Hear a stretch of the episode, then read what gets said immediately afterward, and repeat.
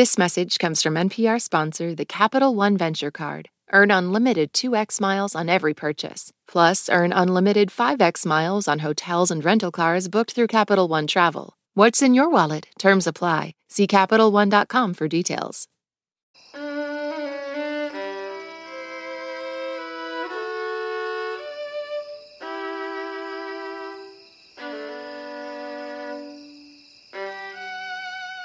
From NPR Music, this is Alt Latino. I'm Felix Contreras. This week, we're going to visit the U.S. Mexico border. It stretches 1,954 miles from the Pacific Ocean to the Gulf of Mexico. The intersection of humanity along that imaginary line is very real. And beyond the headlines are stories of people who live along the border, who have arrived there from distant lands, and people and people who live a life with one foot on either side. We're going to hear three stories this week that will hopefully put the border in a different light. A story about a festival of music that you would not expect from the border. And we're going to hear from a musician from Colombia who has found a place for herself and her music on the southern side of the line. And a story about bullfighting, but not in the way you think. First up, that bullfighting story. We're going to meet Fred Rank. He is a 74 year old former amateur bullfighter who runs a bull ranch called La Querencia just north of McAllen, Texas, which is about 10 miles from the border. He runs a bullfighting school. It's one of the few bullfighting schools that teaches what one bullfighter calls 20 minutes of absolute truth to women as well as men. This interview is produced by Katie Hayes Luke, a photojournalist who is working on a book about bullfighting. And it is important to note that on this side of the border, bullfighting is a bloodless sport. The bulls live. My name is Fred Rank. I built the, the only bull ring in the whole 49 states of the United States, and I built it here in the year 2000, 15 years ago. And where are we? We're in La Gloria, Texas, north of the valley, uh, McAllen, about 45 minutes. And um, is there much bullfighting culture around here? No, there never has been. You know, the only way we got the culture started was to put on the fights for the school kids. We started in Roma, and we brought sixth, seventh, eighth, and ninth graders, not kids with their pants hanging down around their rear ends. That that the, the high the, the high school bunch, and we worked, we've worked all the way into McAllen now, but it's teaching them their culture. You know, the Hispanic being a Mexican is one thing, but they also have that Spanish blood in them. So they walk out of here real proud, these young kids. So that's what we do on the off season before school lets out. And we feed them and bring them out here free. School buses coming, one right after another. You can put 1,400 kids in that bull ring out there. but it was, it's always been fun to do that. So tell me a little bit about how, um, where you're from, and how you got interested in bullfighting and your history with that. Well, I've lived in the valley, you know, most of my life, but was raised in the mountains of New Mexico on the Raton Pass, Colorado, New Mexico line, and went to the seminary when I was real young in Santa Fe, and uh, studied to be a priest. And I saw my first bullfight in 1952 when I was an exchange student at the University of Chihuahua, in the capital of Chihuahua, the state of Mexico. It was Pepe Luis Vasquez.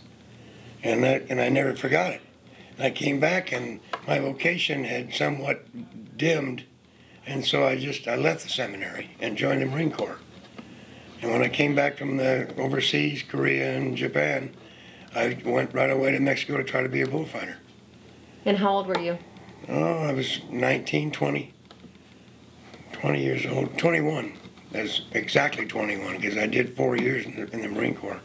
And can you tell me? Um, I was thinking last night about like how somebody's passion may stay the same, but their vision for themselves may change. So when you were 21, what was your vision within bullfighting for yourself? Well, I had a job. You know, I was selling water treatment equipment and uh, and I, I'm, I'm, still doing it. We're still building water treatment purification equipment.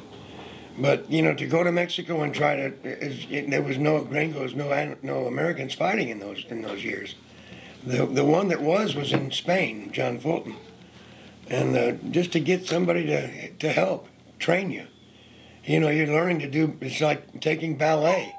You, you get in there, you learn how to move the capes, and, and of course you have to overcome your fear too You know, the first time you get in front of an animal.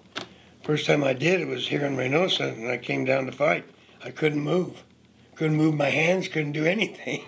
you know, the bull moved the cape for me. So then I started moving, and it was okay. But I fought, you know, I didn't fight a lot, not like my son has fought, but I think that opened the door for David, really. So my and my the, the great thing about it was I was appearing in in Juarez, and I met David's mother, in the bull ring. I, I dedicated a bull to her. I called her the White Dove because she I didn't know that she was third runner up Miss Texas back in those years. You know, she worked at the phone company. But I went to Las Cruces where she was working, and I took her out to lunch and took her out to dinner, three weeks in a row, every night out to dinner, and married her. Then I had David. There was David. He saw me wounded in Juarez when he was four and a half years old, but he, he still wanted to go on and try. He didn't play with cap guns in the backyard. He, he played with a stick and a napkin as a bullfighter. But he was crippled. He was born crippled, club feet. So we had his feet operated on at Hotel Dieu Hospital, and he was in a wheelchair. And would you believe that Pepe Luis Vasquez came to the third largest bull ring in the world, which was Juarez, the Monumental, and it was his last fight there. He saw David because he knew me, and he went over and dedicated the bull to David. Said, You can do anything, anything that you try to do in life, and you can do it. And David's not supposed to say anything. He said, Even be a matador like you? He said, Yes. In 10 years to the day, from that day, David became a full matador in that bull ring, and Pepe Luis was standing there right beside me. So it was quite a story to see him do that. And then of the five before him, he was the sixth since 1901. And the five before him had never confirmed in the world's largest ring. David went in there in 83 and being the only North American to ever get his, his PhD. See, your doctorate is when you become a matador, but you've got to confirm it. But David did it and accomplished it, and there's been no Americans since. Quite a feat. So then, did you, once you were not I mean, your passion still was bullfighting. Oh, And then it became David's. His career. After David had fought for about 15 years, I came out and bought this ranch and moved my company out here, Rank Water Systems International. And um, I was sitting at this table, this very table one day, and my compadre was a Vietnam vet, and, and he'd always been out here to help me with electrical and all that. And I know that you met him over a few years ago, Joe Palmas. I said, We're going to build a ball ring, come on. We walked out in that field over there, and I put a stake in the ground, and I said, Now walk over there 45 steps. And he walked over there. I said, put a stake there. Now go over 10 steps here, like that, to make a perfect circle. The next day we were putting posts in the ground. And we got it. We got that part of it built in about two months, out of steel and welding. And then I said, well, we got the ring. We, you know, now we got to have some seats. You know, for people to, to sit. We, we really were. My idea was to form a bullfight school. We had David to help. We had Raquel Martinez, who was the first lady matador in history, would come down and teach. We had Pepe Luis. We had Jim Werner. They were all willing to help. But, you know, so we built some seats and we had no corrals. What are we going to do? We, we, got, we bring in fighting bulls. We got to have corrals. So that's what happened out there. There's 100,000 feet of 8 inch C purlin in that bull ring. And at that time, it was a dollar a foot. Today, it's worth about three. And then you got to talk about the labor. We had three welders going, and all of a sudden, we, we had a bull ring there, and we had seats, and we had corrals, and now we brought the animals in. Rafael Mendoza, that's where that started. And we brought the cows and started breeding the animals here. So we're the only breeder in 49 states, as well as the only bull ring. And it's still going on. It's, it's like they say in the bullfight world the gusano has you, the worm is in your stomach constantly eating, eating away at you, you know, and, until you bigger, bigger, bigger. So look at us. Here we are, and have a bullfight like we had yesterday. The thing completely almost sold out. You know, the first one was a sellout, and then have little Carla and all these other matadors coming, and you help them. That's helping them too, because the publicity. For instance, Lupita Lopez fought here five years. She was in the New York Times sports section, big, big photographs. Kirsten, uh, I can't remember her last name, but she went even to Mexico City when she became a full matador. I mean, she started here. So a lot of people have started here. Look at little Carla. she performed so great yesterday, and you heard what her father said this morning. She's going to fight on horseback as well. But you know, and I, you, I, I can't think of how many have come here to the bullfight school. Two have made it to, to, to be novilleros. Uh, there's no matadors yet, but who knows? Who knows? There may be one coming. Uh, but that's the way we did it. And, and today, looking at that bull ring out there, and, and the acoustics in that thing are beautiful. You know, I asked a, a, a guy, any questions? Like, like, I didn't do it yesterday, but I'm, I normally do. I said, any questions? And some old guys on the other side says, well, how long you been raising these fighting bulls? Says, I've been raising bucking bulls for about 40 years. And I, I said, well, in 300 BC, a bull came into an amphitheater in Crete, and four gladiators were waiting for him. An hour later, they were all laying on the ground, and the bull left. That's how long we've been working with fighting animals, fighting stock. It's that old. And boy, he said, took his hat off and bowed and sat back down, you know. But it, that's why that big photo is out there of that bull, as um, Alexander the Great. And he said, you're getting, they're majestic snorting, greets the eyelids of the dawn. Quote by Alexander the Great, 300 BC. And Julius Caesar, they are the bulls, 100 AD. So there's 2,000 years right there. The fighting bull has been a leader in 13 countries, the leading art, not a sport, art, because they call it the ballet of death there. Ours is called the ballet of life because the bull lives and he gets to go to the rodeo and chase the clowns the rest of his life, you know. So it's kind of unique. That's just Fred Rink's idea.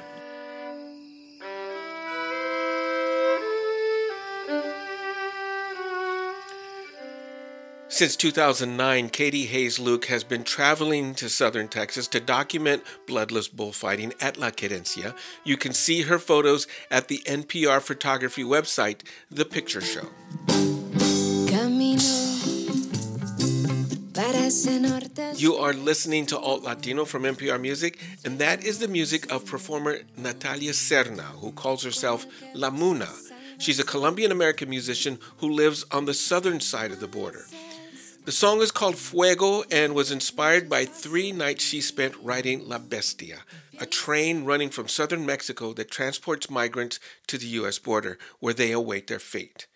Alt Latino contributor Reanna Cruz talked to Serna with the cooperation of Palabra, the digital outlet of the National Association of Hispanic Journalists. Cruz talked to La Muna over Zoom from a house in Hermosillo, Mexico, that she has converted into a refuge for immigrants seeking asylum in the United States. She started the interview by asking La Muna about the inspiration for moving to Mexico. Because I grew up between Colombia and the US, I feel like I've always lived between a couple different worlds. Um, and when I moved to Chicago to do college, I lived in Pilsen, eh, which was like the most amazing neighborhood you can live in in Chicago. It was just like bustling with Mexican Latino life, you know? And there was this amazing um, energy in the barrio, you know, and there were so many musicians. Uh, and I started to just fall in love, I think, with, with Mexico. And at the same time, with this whole post 9 11 world in the US, things just really got nasty towards Latinos. And we, I think that realizing that my neighbors were being detained, seeing these huge marches that happened around 2008, which I think culminated in LA, uh, seeing hundreds of thousands of Latinos, Mexicans, and people that were undocumented in general on the street really got my attention. Be like, what's going on? You know?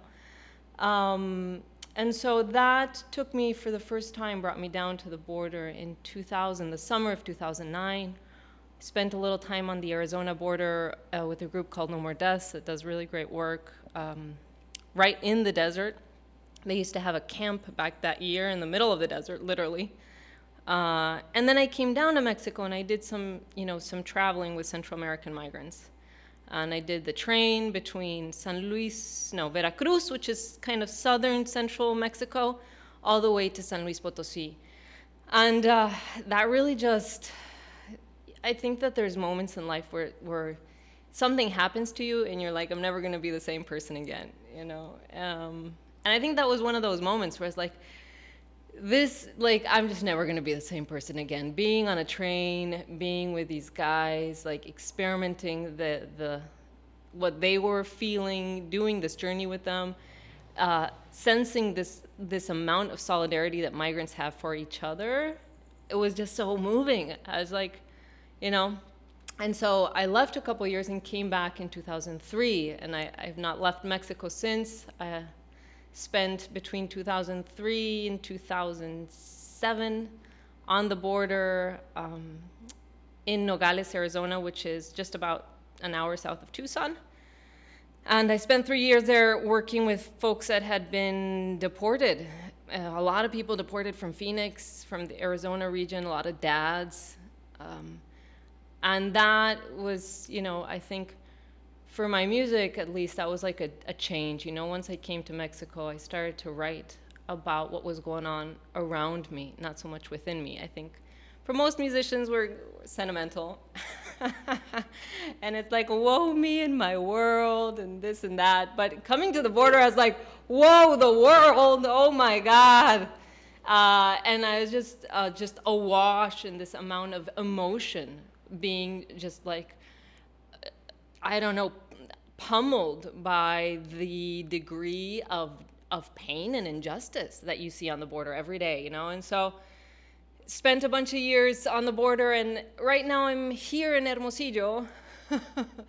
and um, my current work it deals more with folks that are asking for refugee status and, and primarily Central Americans that are traveling to the border uh, and that are fleeing Central America because of just this increasing chaos that's that's making life impossible. that's that's perfect. That sums it that sums it up the best.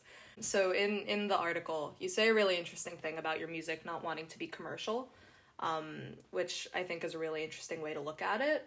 Who is specifically your audience, and and what is your intent when you create? You know i'm really like uh, i'm pretty folk and pop you know because i didn't go to school. So i would say my music isn't um, its format isn't anti-commercial. It's you know i, I think i write um, music that's based out of folk and pop primarily but the themes are just not that commercial you know because most people really don't want to sit around and like think about how the border is falling apart and and the pain that these people are bringing to the to this situation you know? And so i don't know who my audience is.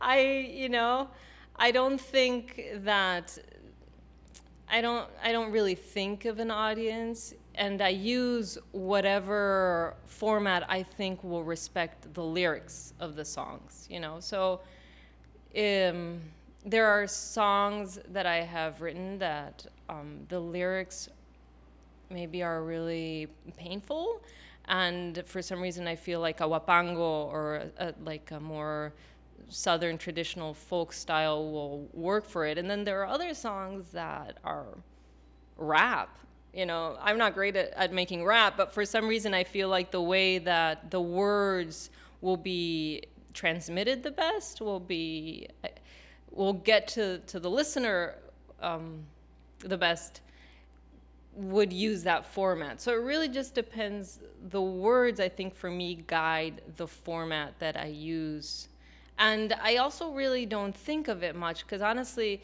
because most of these songs are coming from the experiences of those around me, I feel like if you start to think about it a lot, you're just getting in the way, you know? And so it's really just, um, it's more of a visceral experience. Whatever comes out, it just, that's what it is, you know? And you just let it go. And then, you know, I try and, in these songs that I write, uh, you know about the people around me of course at the end you have to take them back to the person that from which the song was born right? And um, for me it's like if the song works for them then i'm happy with it you know?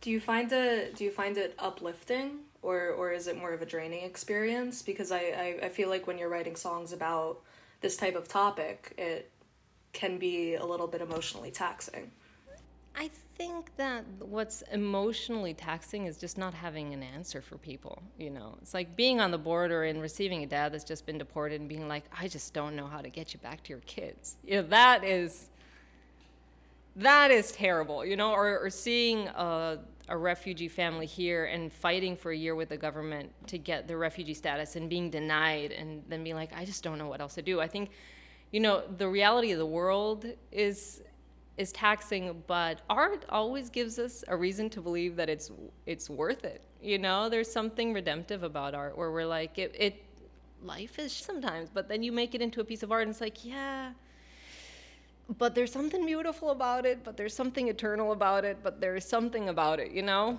And so I think that if it weren't for the songs, really, I don't, um, I don't think I could keep doing it. It's just like the escape valve for me. Yeah, totally. Um, so I've assumed you've crossed paths with a lot of people, um, all with interesting stories and walks of life. Can you tell a story specifically that has given you hope, perhaps, in, in your line of work?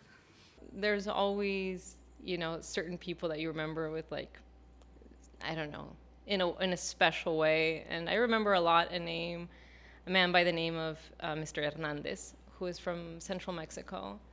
Uh, and he was like the first deported dad I was very close to, and he spent maybe like four or five months on the border. Um, and Mr. Hernandez, you know, he had done like everything right that you're supposed to do as a Mexican dad. You know, left when he was 14.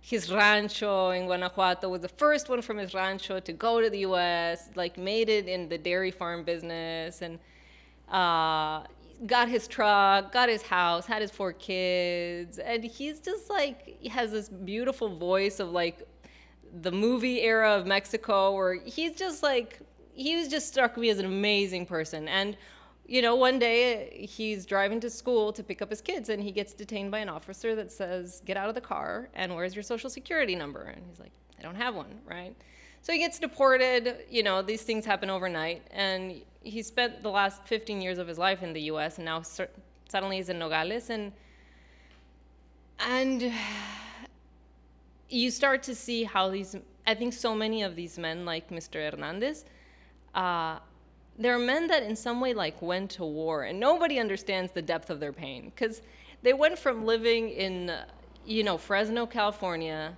working on a dairy farm, taking the kids to school, to being on the border in the middle of a narco war, like humiliated by border patrol, you know, kidnapped by the narcos, and they are just trying to make it back, you know. And Hernandez tried maybe like four or five times, was practically kidnapped, humiliated. It just went through like everything a man can go through, and it comes to a point where you just they you know they just don't want to call home because they don't know what to tell the kids you know and you don't how can you explain to a four-year-old that you're deported? They don't get it right? Uh, and so you know mr hernandez uh, determined as he was on his like sixth attempt walk to phoenix and uh, he called me when he was arriving to phoenix and he said natalia tengo bien jodido el pie my foot is all messed up but i'm in phoenix and you know thank you. And then he left. And i think what I what I have learned from him and from people in general is that the human spirit is very resilient. So you like you just really don't see an out to the situation. There seems to be no out to the situation. Yeah, I remember them and I get really like upset, man, because there's so many stories of parents where they're like they did everything right. They did everything right they were supposed to do. And then one day they woke up and they're like, You're not seeing your kids ever again. And they're like, why would we do this to people? It's just, I it's so sick. I hope some famous person makes a really good movie that makes us open up our eyes of what we did to these Mexican families. Not only Mexican, although I think they took the, the weight of it of the post 9/11 world, but man, it was yeah, it's hard. yeah, I can I can imagine. Um, and in these situations, you feel do you feel like art is is especially important in, in inspiring hope and and sort of rallying people to channel that resilience? Art gives communities an opportunity of remembering where they come from. You know, if you have no sense of your story and the value of your story, you're just lacking in force to to make it better, you know. And so I think art has that power to be like, this is where we come from, and we're proud of where we come from, you know. It, and and we're here and we're not going away, you know. And I, you know, not only in the Latino community, but in the Black community, it's like you you can be really a closed-minded racist person, but you see somebody sing, you know, regardless of where they come from, and you're like, wow, that person has a soul. That person has spirit. That person is, you know. I think the art has that way of like really tearing down certain boundaries that we build up. With the so with the crisis on the border and it feels like it's never ending and even with the photos that have recently come out of the Haitian immigrants on the border your work is becoming increasingly more and more important. Um, and how do you feel specifically that you're contributing to sort of uh, ease the struggle or, or resolve sort of some of the tension of the immigration policy? I don't, you know, I think just when you most of these songs they're they're all born in the same place you know? They're born of a like a friendship with a very particular person and and out of like a, a deep sense of like solidarity with what they're going through or with their pain. And it and these songs are just like reflecting you know that pain that the person is is feeling. And i, I think that for the audience, what I would hope for is that when they sit with these songs, it just brings them back to to reality, you know, because in the world of media and Facebook and the internet, it's like there's just so much noise, you know, and everybody has like an opinion about the world, you know, and then you just sit with a person, you're like, so where are you from and what's going on with your life? And wow, man, that's really hard, you know. I think it just reminds us like we're just people on this earth, you know. I I, I want to believe at least that the songs just bring us back to to the fact that we're we're just people, you know, we're people here and like the only way to really be on this earth and to be fully human is to like remember that we're just like one family sitting here, you know. I think once you start to get away from this from that reality, the fact that we're really just one family and we're not that different one from another. Our circumstances are different, but our pains are not. You know, um, we get a possibility of just like really, really being on Earth and really being for each other. And when we don't, when we don't assume that reality, when we don't face that truth that we're just one family here, we start to really get caught up in a in a vicious cycle of nastiness. Um, and of policies like the ones you see on the border, where not only the US, but countries are increasingly closing their borders and making it more and more difficult. And it's just really not like what's the world that we want to live in? It's not the world. It's not, in my opinion, it's not the way forward, you know. Sweet. Thank you for for your thoughtful answers. Those are all the questions that that we have um, from Alt Latino. Is there anything else that uh, I'm not asking that you want to mention or um, talk about? I think one of the better decisions I made when I was in college or a couple years ago or younger, I don't know, was to like be curious about the world around me and what was what was going on around me, you know, and going out to the marches and seeing the Latino community on the street and getting curious about migrants on the border. Like I would say to all of those folks, especially not to not not to say that older people can't get involved, but especially young people, man, you have a chance to just do whatever the heck you want with your life, man. Anything, especially if you're in college or post college, just like throw the world out the window. You, like go to the border. I don't know if you feel called to Africa, go to Africa. If you feel called, just like get involved with the world. Like I think we're really afraid especially in this world that we're just not going to make it that we're not going to have enough that we're going to like starve to death and not pay rent. It's like the world will take care of you you know? Go out.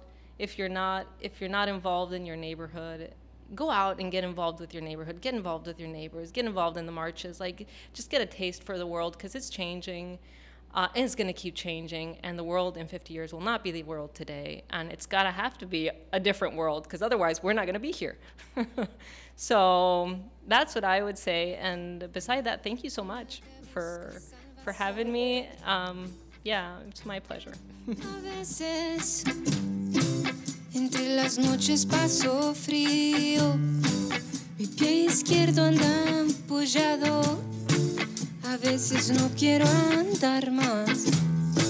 Thanks again to Reanna Cruz from Team Alt Latino and also to the NAHJ, Beatriz Limon, who wrote a story about La Muna, and Noel Haro Gomez, who took the photos. You can find all of that at, at palabranahj.org.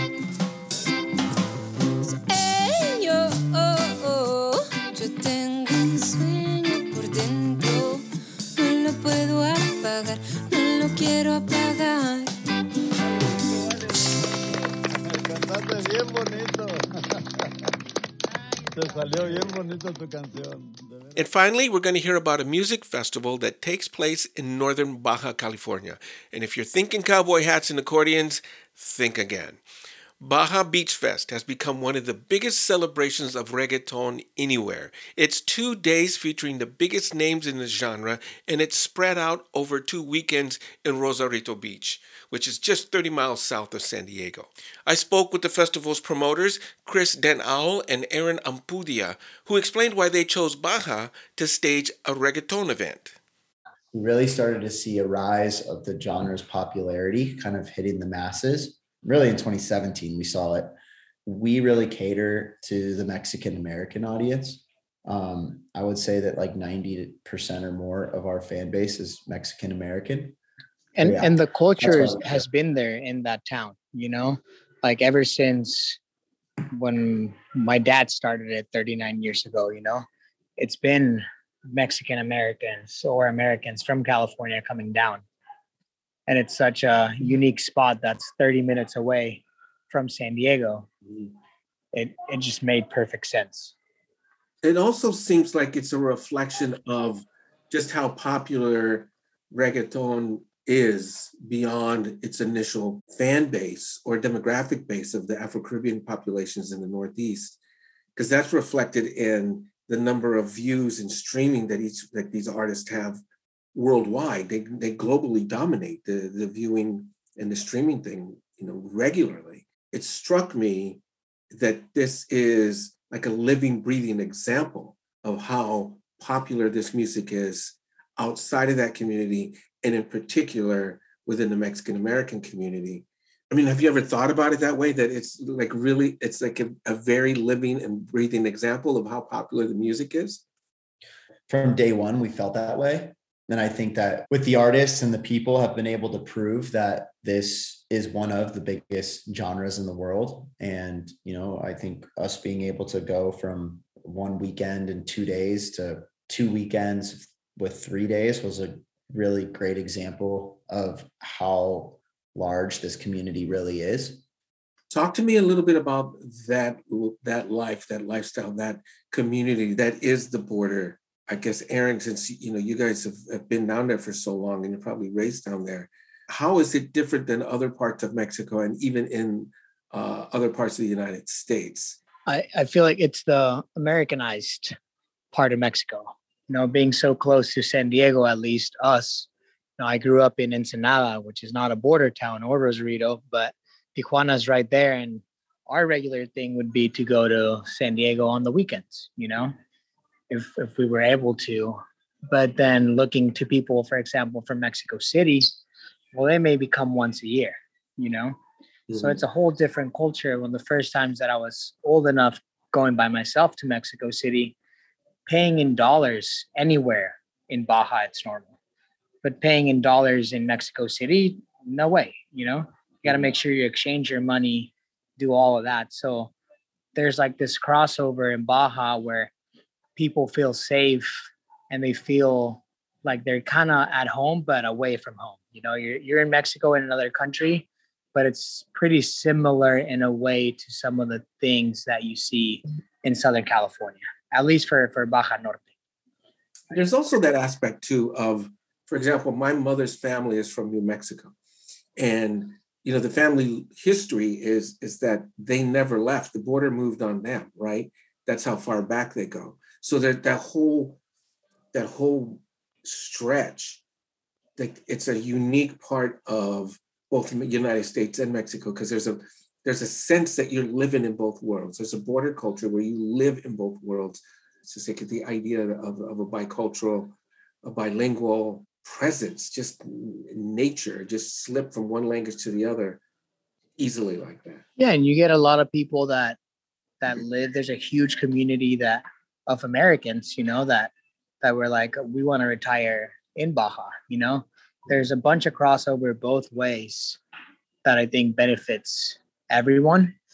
And then, I mean, I, I always push on the this like nonsense of, you know, I get asked a lot because of the businesses that we have in Baja with Americans or Mexican Americans of, oh, is it safe to cross? Is it safe to do this? You know, and then people drive across or walk across and they're like, that's it, you know? They don't believe it's it's that that easy to go back and forth, you know. We cross over around 70, 80,000 people in two weekends, you know, and there's no issues really.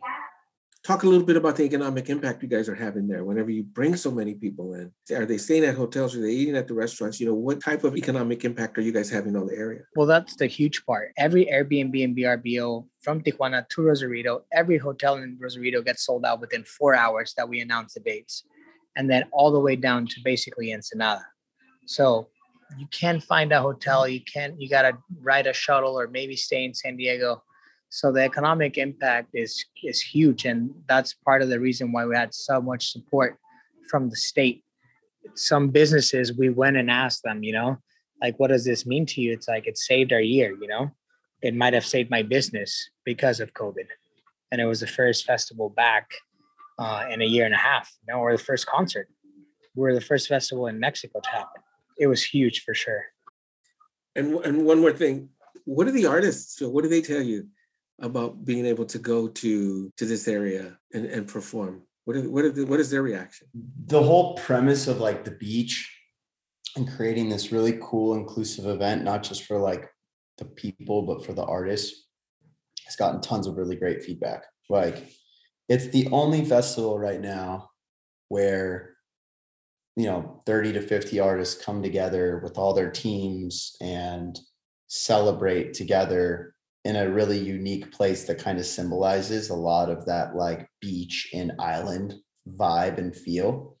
And so it just touches them, I think, a bit differently than like the traditional park festival or hard ticket concert. So it, it's very much family vibes from every touch point. It's pretty special. They really enjoy it.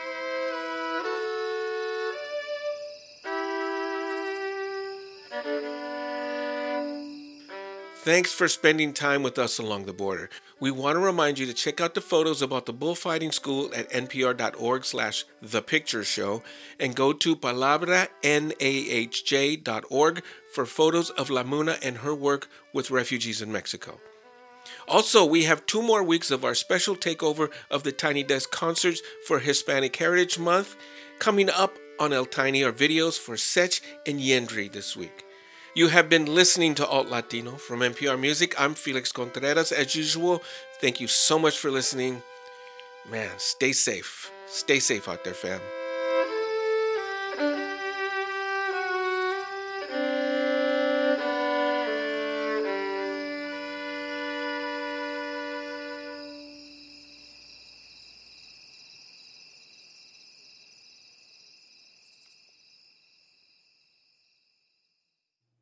Do you wish stories could unfold over three hours rather than three minutes?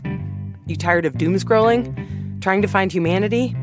Or maybe a deeper understanding of why the world is the way it is? Listen to Embedded, NPR's original documentary series.